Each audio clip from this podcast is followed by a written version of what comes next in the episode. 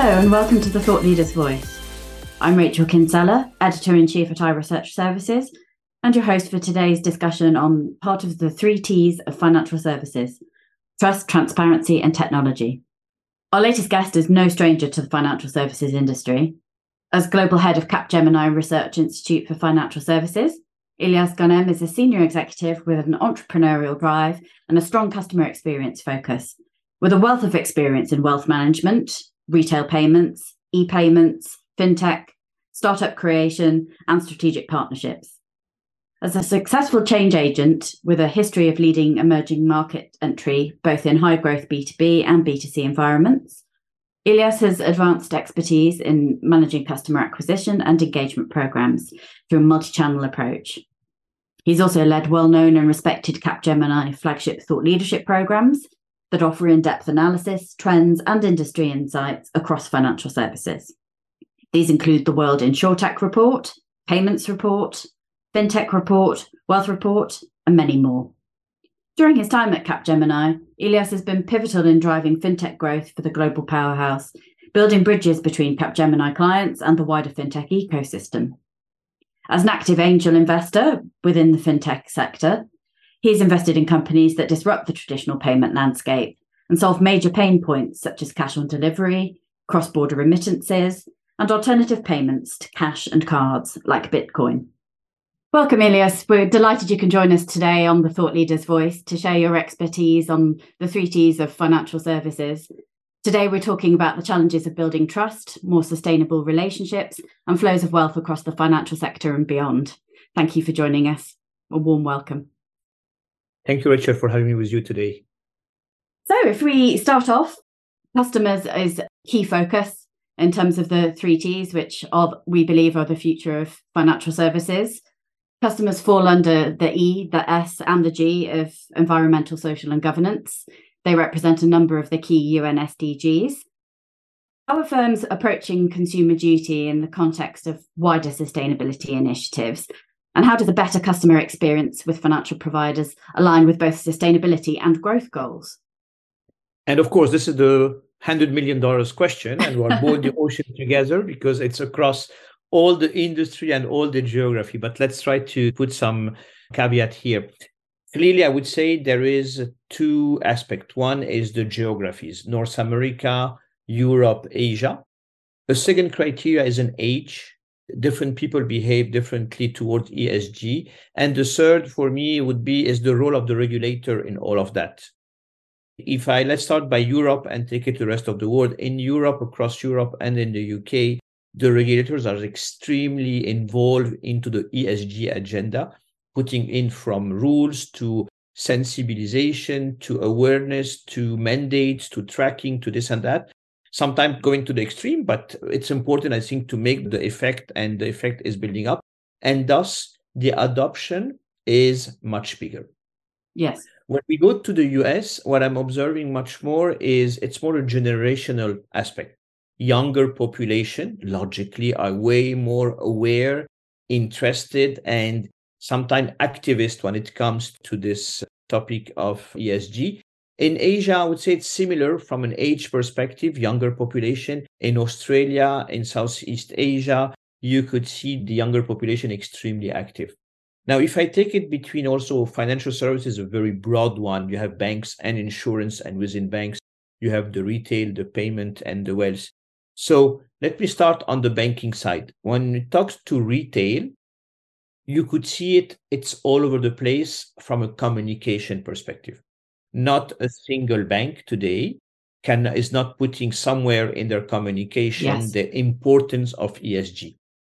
Same applies to the payment industry, same apply to the wealth. So from a communication perspective, it is there and it has to be, right? You can't not be doing that the danger is between facts and greenwashing. And some of the large banks are starting to get reminded that greenwashing is not what you are asking them to. Indeed, yes. When it comes to insurance overall, is there is an adoption on the property and casualty insurance. This is the insurance of every day, and clearly flooding here, wildfires there, high temperature there is automatically creating an impact on the environmental topic.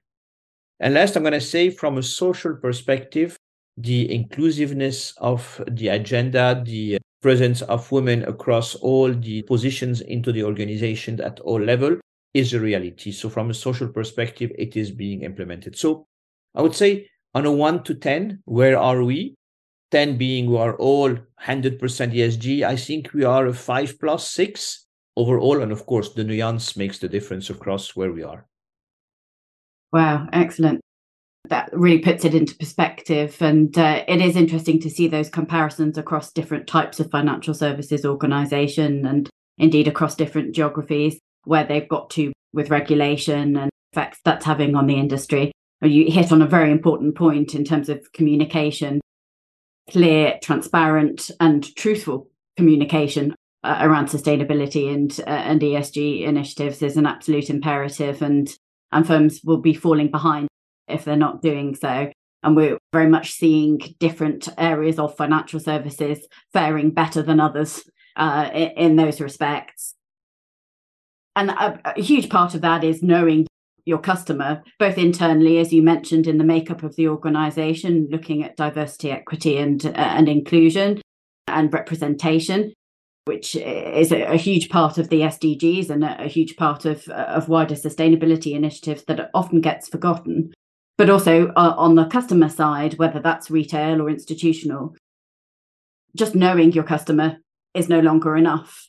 Actually you need to have a deep understanding of the customer make sure that they're re- represented effectively in, in communications that you're actually providing the right kind of information and truthful two-way communication but also that products and services are developed and personalized alongside and for customers who are demanding a better more seamless experience they're demanding more sustainable products and services and they're demanding more from the providers they choose to work with.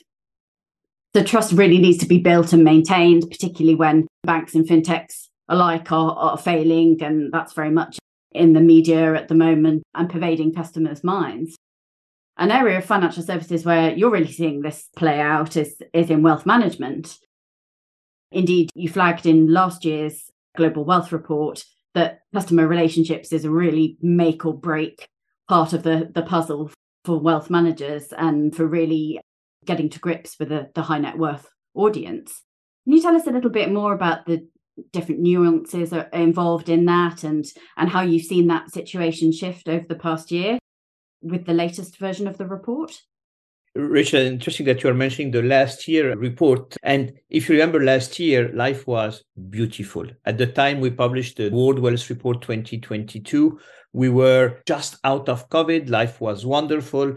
Everybody was happy. There was not yet a war in between Ukraine and Russia. There was no geopolitical complexity. There was no inflation. Life was fantastic.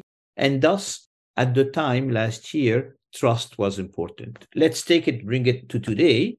And a few weeks back, we released the World Wealth Report 2023, and the context is quite different maybe two numbers that worth keep in mind as we enter in this World Wealth Report 2023. The first number, which is an astonishing one, minus 3.6% of year on year decline in the high net worth individual wealth in 2022. And that is versus the year before, mainly due to the market volatility, right? Equity, which was the king or the queen of the wealth industry, went down, all the stock market went down, major shift into the mindset from growth to value, and major shift from what can get me high up to what can keep me in the right place. So that's the perception of the market. And thus, when that happens, trust becomes essential. The second number that I think very, very, very important to have in mind is only 23% of the high net worth individuals reported returns on the ESG linked investment higher to non ESG assets. So, what does it mean? That only a quarter is telling us, you know what, I'm making good money with ESG, and thus, if I link it with the point before, I will continue being there. When things are not as stable and as growing on their own as they were before, every high net worth individual is doing trade offs And the major trade off, if I link that to the ESG conversation we are having before, is will a high net worth individual continue to invest in ESG linked assets as he was doing before when things were doing well? Probably not. So everyone is reconsidering their investment strategy, and the role of the relationship manager becomes essential to know where am I in my strategy, what age I am at, my family, my context, and my interest in investing in ESG or in highly profitable assets. That's really interesting. And it's it's also worrying in that obviously there's all these factors, geopolitical, inflation, economic downturn that as we suspected are, are starting to cause a, a hit on investment and the sustainability initiatives, the sustainability investment that has been growing, is starting to see that have a, a knock on effect. And it's interesting that you highlight the relationship manager's responsibility there in terms of communicating the right ways to invest in these times of uncertainty, but also to bring it back to the sustainability agenda. I mean, you can argue that it's a bit chicken and egg, but at the end of the day, there's not going to be anything to invest in or any wealth to be had if the planet fails. I think it's quite interesting to see where their responsibility lies and perhaps the pressure, the onus on relationship managers in getting that conversation right and being informed. So again, that's where it goes back to the trust being critical, as as you mentioned. How do you find that firms are balancing that, looking at both the sustainability imperative and and the need to to provide returns for clients? let me start with a data point that worth also having in mind in what's going on through the mind of the relationship manager and the, the wealth management. When we asked the high net worth individuals, we engage with more than 3,000 high net worth individuals every year to understand where they are. 67% of them told us this year that preserving wealth is their key focus in, in the year to come. 67%. So it's not about growth, it's about maintaining, the t- holding the position. So now, if you are a wealth management firm, you have to modify completely the way the your portfolio, the channels, the engagement, the interactions with your clients. And when we engage with the wealth management companies, we ask them, what are your objectives going forward? And they said, really, three elements reduce cost, cost of operation, reduce cost of operation, reduce churn, reduce customer churn, make sure that we retain and the assets don't go somewhere else. And all the confidence or the crisis of confidence we are going through with major banks moving ownership uh, over the weekend is an important element into maintaining the trust. So reduce operational costs, reduce customer churn, and finally maximize profitability by being close to the customer, giving them what they are looking for, while looking to new sectors, and the new sectors being the affluent segments. Where does ESG fits in all that? It is an asset that everybody has in mind we always track the awareness of ESG, and that's it. It's in every on everybody's mind.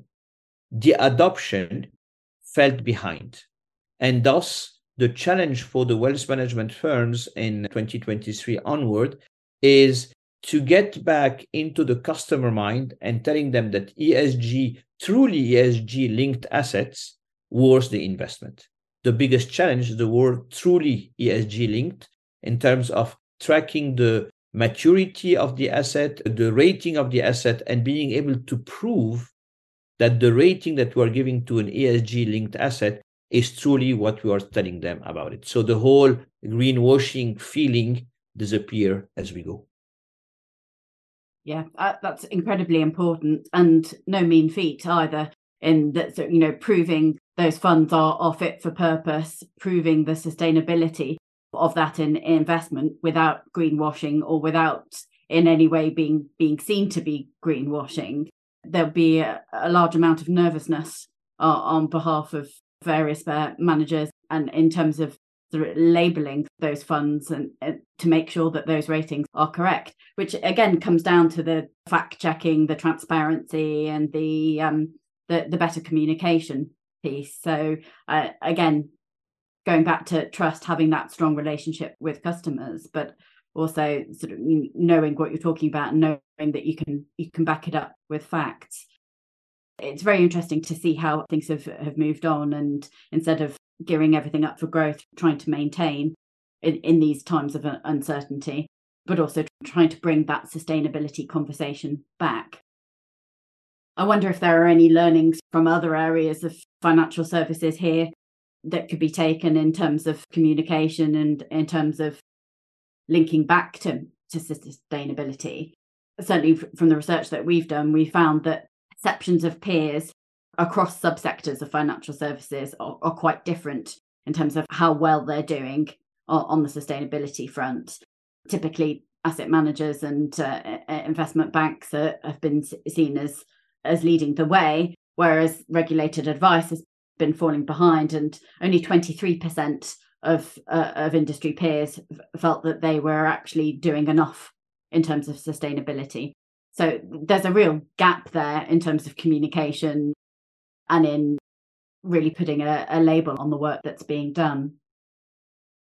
I think is it realistic to expect that this approach that obviously this is what high net worth individuals are saying that they want to focus on maintaining wealth but also such a small percentage are saying that they're actually getting the right returns from sustainable investments. So, is it realistic to expect people to be investing in sustainable initiatives? We know it's front of mind, but is action actually following talk? Uh, I think there is, for me, it's a combination of two things: is the the context that we are living in, high unstable context, and stress is all over the place. So when stress happens at all levels into the uh, into wealth, each one of us is more concerned on reducing the horizon, right? And yes, I'd love to save the planet, but I need to save my head before. So for me, that's one situation is the time frame. But I think for me, the second dimension, and I'm way more optimistic on the second dimension, is the impact. We are all seeing in our daily life the impact. If you are in Europe, which is a more tempered area, it's easier. We see less the impact. But if you go on the, the west coast of the US, if you go in Asia, if you go in Australia, if you go in Africa, you are starting to see the impact of the climate change. And we are unfortunately entering now in summer into the season where we will have on the news on the first 10 minutes will be on wildfire and the next 10 minutes will be on um, flooding and that will happen, unfortunately, to all this population. And all that will increase the impact on every population. So while in the short term, people are constrained by the local environment and they need to make sure that they can put enough fuel in their car because fuel is going to the roof. On the other, they know that they must make a difference and at all level. And now, and that's for, I would say, for you and I. But if we talk about our children, our children are completely activist into this topic and sometimes maybe too much but they really want to make a major change and this population will be ad- forcing all financial services actors to be extremely aware engaged involved into true esg and i say true rather just marketing esg yes. And that generational shift also in terms of uh, them coming into being high net worth individuals and uh, and being in a position to make those investments they're going to be voting with their feet and choosing those providers and wealth managers and the funds that, that they know are actually acting in the planet's best interest and actually doing what they say they will so it'll be interesting in in a year's time to see how things have shifted uh, again in terms of the uh, the overall wealth picture um, and uh, and where investment priorities will will lie. One of the things you mentioned that that I found interesting is uh, uh, along with the the pressures of reducing customer churn and in, ensuring that um, differentiation and uh, uh against the the competition. You mentioned about uh, reducing costs and increasingly technology is a way to to do that. There's seems to be this battle across financial services to between the traditional providers who are uh, lumbered with legacy systems and infrastructure that's not necessarily fit for purpose and copious amounts of office space, for example, versus the up and coming fintechs who haven't got the same overheads. They've they've got those direct relationship with customers. They've got the technology for for speed and ease uh, of payments and and other transactions. And some of the research that that you were doing way back sort of two three years ago uh, was looking at um, how these different providers are competing and how they're they're working together and you saw some emerging interesting relationships between fintechs uh, and tech companies and traditional financial services providers either partnering up or the big financial services firms buying specific fintechs or starting up ones of their own. How has that situation changed over the, the past few years? Because I think this would have you know, quite significant implications on the sustainability side, but also in terms of who's actually winning the the share of wallet and and who's winning those customers when everything's front of mind. Look if i backtrack the last 10 years i think the the financial service ecosystem the traditional players went into three phases plus one now. So the three phases were at the beginning i don't care right? I'm too big to fall. I'm too important who cares about fintech these people that makes noise that are run by people that are in their 20s that uh, only live on uh, funding that was the first uh, situation. The second one was denial. No, I don't need them. I'm still big, strong, solid, beautiful, and I can do it. So the fintech at this time were starting to build the presence and share of wallet, right? We're not anymore talking about hundreds of thousands of customers. We're talking of million of customers. Revolut has more than 20 million of customers. Then that brought us to the third phase after denial was collaboration. And collaboration was about look, guys, clearly new players have a better last mile delivery experience. Every single bank tried to compete with the last mile, the app, the aggregation of services, the gamification, and more or less nobody succeeded. And while the entire fintech ecosystem made it very well. And anybody would have thought that this collaboration and then the banks moved into that case into the banking as a service payment as a service wealth as a service where we provide service to the other new age player and they would run with it and now we entered in a fourth phase that nobody was expecting which i tend to call the black friday of fintech where valuation are going down cash is going short fundraising is a struggle and running a fintech that is not profitable but is heavy cash burner to maintain the market share is becoming difficult. And that's where banks are i would say tend to now cover the the circle and saying hey i did not care about you yesterday now i do care about you but i will buy you so i bring either i remove you from the game or i learn from you as we go so from ignorance or I don't care to denial to collaboration. Now it's the acquisition time. And that applied to all the segments. Of course, the one that is more relevant is the payment. But if we look into wealth, this is the opportunity for all traditional players to build their sustainability agenda, their scoring, their rating, their education, their engagement by leveraging the wealth tech ecosystem that is quite broad, rich, and stable, and that could enable the wealth management firms to have a better experience for their high net worth individuals.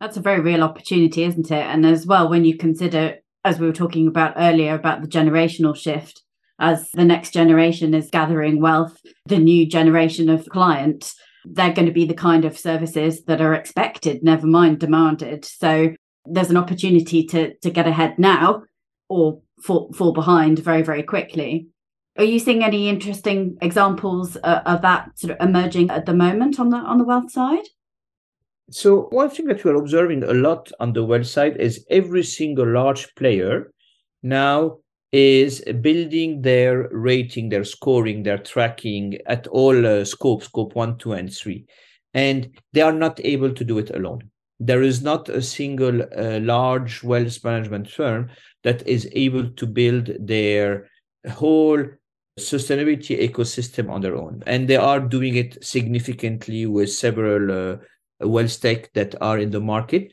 And I would tend to say not only they are building their uh, sustainability agenda, but they're building their data agenda. And today, to link it with what you were saying at the beginning, knowing your customer, not only from a risk profile, not only from an ESG profile, which is now has become also mandatory on an ESG evaluation, but it's also know your customer from a customer behavior profile where the payment industry is quite good into it now the retail and the wealth is stepping in to be able to better understand their customers. And if i link that with one of the topics that we mentioned earlier on in terms of the affluent population the mass affluent and the affluent at Capgemini, we refer to the high net worth individuals. Anybody that has an, an available wealth of a million and above and an affluent is below 1 million down to 250 and then you have the mass affluent. Clearly to approach the affluent segment we mentioned quite a lot in our report you need to have the right data uh, updated the right channels and the right information personalized to my behavior. It's only if you are working with the wealth tech ecosystem that you are able to deliver the service that i'm expecting.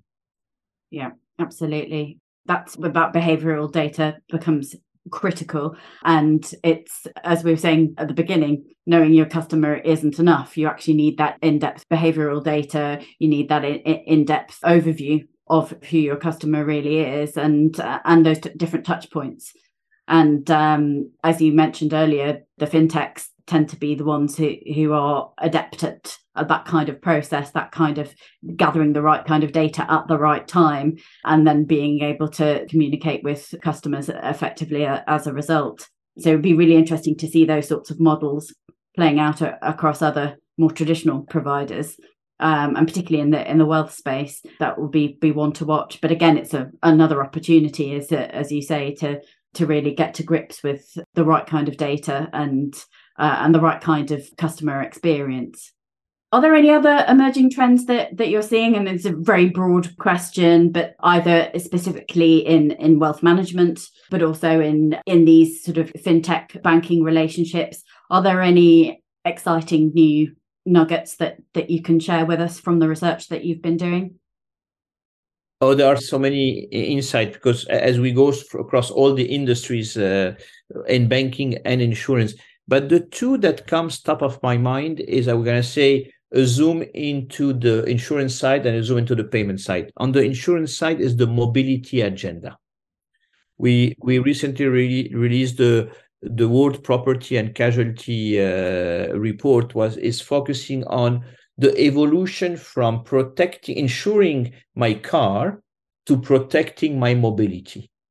Anyone, you and I, in an urban environment we don't take cars anymore, right? For, to go from A to B, there are way, way, way, many, many way that need to be that we could use before having to take a car. All these means need to be insured, especially if we're not talking anymore about myself, but myself, my wife, my children, and so on.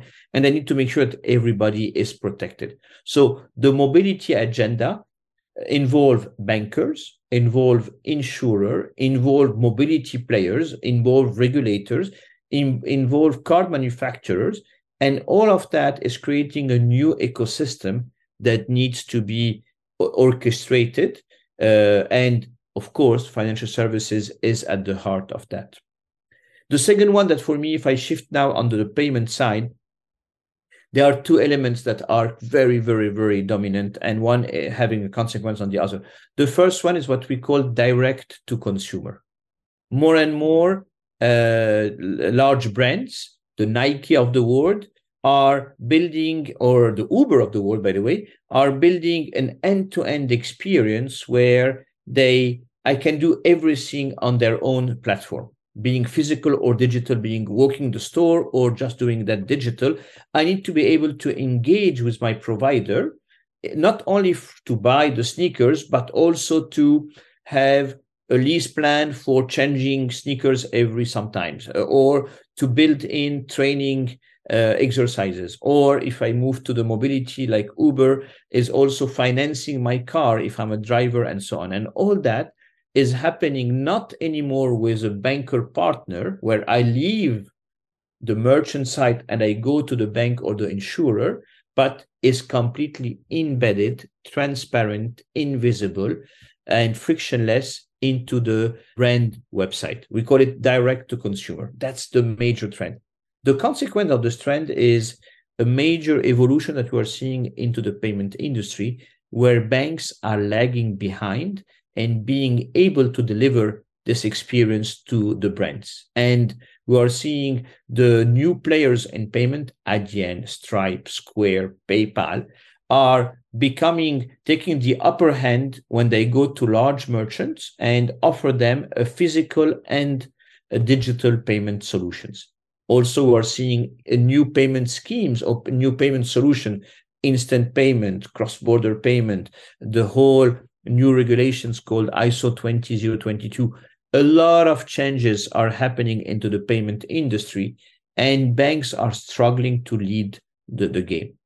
As such, we are seeing several large banks, as well as middle and small, but large banks, starting to let go their payment business, either by selling it to a large player, to a Worldline of the world, or doing joint ventures. A few weeks back, uh, tier one banks in France called Crédit Agricole this announced a joint venture with Worldline, uh, and they were having Worldline probably in competition with many other players, but doing a joint venture with Worldline with 51% to Worldline, 49% to Crédit Agricole, where the payment business is now operated by the third party. So the, in long story short, is we are seeing a transfer of value from a completely run business within the payment uh, lens, uh, payment banking provider to a more broad scope with collaboration or even transfer of value to the new players. The paytech is the industry that is moving the fastest because it touches everybody in, in, in our world. And I can't finish without talking about Apple, that not only have Apple Pay, not only have the, the whole wallet that is becoming a reality, now issues card uh, in the US, also now have now a four plus percent interest rate account in the US and is able to collect more than a billion dollars in less than a week. Uh, Apple is becoming a large paytech in our industry. It's fascinating, isn't it? Just to see how quickly things have moved uh, in the payments industry just over the past year, never mind the past two to five years. And it's kind of in, in line with a couple of other trends that, that, that we're seeing across other sectors as well, in that looking at the customer as a whole person in context of their family and where they live, uh, their behaviors. And uh, you know something that you're seeing in healthcare, for example, and again, Apple. You've got Apple watches, you've got wearable technology, heart monitors, diabetes tracking, um, other sort of aspects for for overall health and well-being and and protecting mobility, as you you were mentioning for um, your in, insurance report. But it's all coming together. Uh, customers are expecting to have everything in one place and to have those seamless experiences, but also organizations are having to get to know their customers on a far deeper level than before, taking into account not just their financial situation but their family situation where where they are geographically what their behaviors are. As you were saying that the kind of stores that they they go into whether they buy new sneakers every every year. And and that's really interesting seeing where they they all converge. It's starting to bring different sectors together but be powered by fintechs or financial services institutions and and that's where those uh, the, the agile fintechs have got that edge and are leading the way Actually, if I may, if I may interrupt you here, one thing that for me is underneath all that is you and I now are willing to share data, right? There has been a major shift. Uh, I'm willing to give my data to my providers if I get the benefit out of it. And clearly, COVID has accelerated the process of the non face to face the digitalization, the digital payment, and so on. That's a given. But now, people got used to get being rewarded for the data they share. And as such, the financial ecosystem is expected to be personalized, is expected to tell me what I want, when I want it, how I want it, to the channel I want it. And the only way to do that is I give you my data, or I give you some of my data, you give me what I need for. And that is the uh, the major paradigm shift from data privacy to data benefit. And from there, of course, with all the protection of uh, what can be shared or cannot be shared, but that's the inflection point of being able to, by knowing the customer, giving them what they are specifically looking for at a certain time and a certain time in their journey, in their geography, and so on and so forth. Do you think there's a, a concern on the flip side of that that um, people are actually they've got used to sharing data if they get what they need in, in return, but being reluctant to share data or if they don't perceive that they're they're going to get they need in return and again sort of when when there's times of lower trust across the marketplace do you see that being a significant concern I do see it as in somewhere in my mind, right? Everybody is concerned today from the banking sector, but let's be realistic. The bank run remained and will remain probably extremely limited, right? To few actors where there is a major concern. We still, you and I, we still have our money in the bank and we will probably keep it in the bank. And by the way, us, our parents, our children, everybody is keeping their mind there. There is a moment of today of stress, of emotion stress, when we see on Friday uh, that ownership is different from Monday in some banks and some countries, but that's limited in nature. What I'm seeing that is becoming very important is the cybersecurity concern. And uh, after the geopolitical crisis, after the inflation crisis, after the sanitary crisis, we feel one of the major trend is the next one is the cybersecurity concern, the cybersecurity crisis, because we're all connected. Every, our data is available all over the place. How will the regulators and private sector who owns our data and our money protect us is the next expectation. And if I want to see the same story, but in a the glass half full rather than half empty half empty being cybersecurity half full will be the evolution from open banking to open finance where open banking got us where we are today. Because my behavior at xyz i am rewarded one two three. And that's straightforward. And thanks to that many new players came to play. This is under open banking. Open finance is an evolution to open insurance, me being rewarded on my premiums depending on my behavior. But it also brings me to open finance, where my relationship is completely embedded with my provider of a service rather than with my bank, right? Back to direct to consumer. The evolution from open banking to open finance will accelerate or decelerate depending on the risk of cybersecurity and privacy concern that we are in and we might be in in the coming months. Yeah, that's really important, and uh, it'll be fascinating to to see how that plays out. I think, even before we had concerns around banks failing in recent months, we did a survey that we first did uh, two two and a half years ago, looking at trust with financial providers uh, of different kinds, but um, with a fo- focus on on retail banking, and trust was pretty high a couple of years ago. As you said, everything was rosy then, and um, things were all looking good. They've been well looked after during all the COVID lockdowns, and sentiment was pretty strong. But cybersecurity concerns, data concerns pervaded, and they're even higher now. So when we we last did, did a pulse version of that survey uh, a couple of months ago, it was one of the, the most significant concerns flagged, along with communication and actually a willingness to switch provider based on, on better, more personalized communication, which brings it back round to your original point about the, the crucial nature of communication across financial services uh, with their customers. So I think the trust elements seem to come into the communication point and the relationship there and the the cybersecurity and the data concerns which are, are still front of mind for many customers it would be interesting again to see how that changes. We're we're keeping a track of it regularly to to gauge sentiment and see what people's responses are. But uh, it would be very interesting to see what, what comes out in uh, in each of your your key world reports as well, specific to financial services sectors. On this, I'm going to put a number here because I think it's important also in our wealth report uh, that we just released. Uh, 44%, it's a big number, 44% of the high net worth individuals are saying inefficient, slow, and subpar service is influencing them to switch wealth management firms. Almost one of two is saying, because today I am not served as I deserve, I am looking somewhere else. From looking somewhere else to move, shifting somewhere else, there is always a gap, but 44% is a quite big number. Yes, absolutely. And we had similar numbers. I think it was uh, something like 62% were saying that they'd be happy to shift if they, they had a better experience and better communication. So as we said earlier, people are going to vote with their feet, and firms really risk missing out if, if they don't do something about it.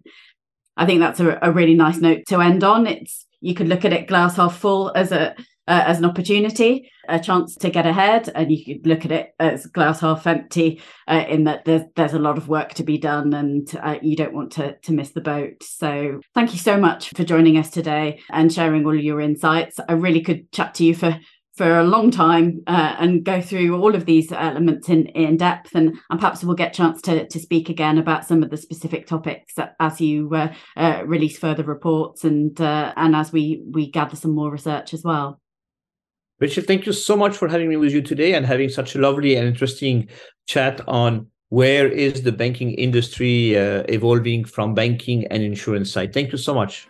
Thank you. Really appreciate it.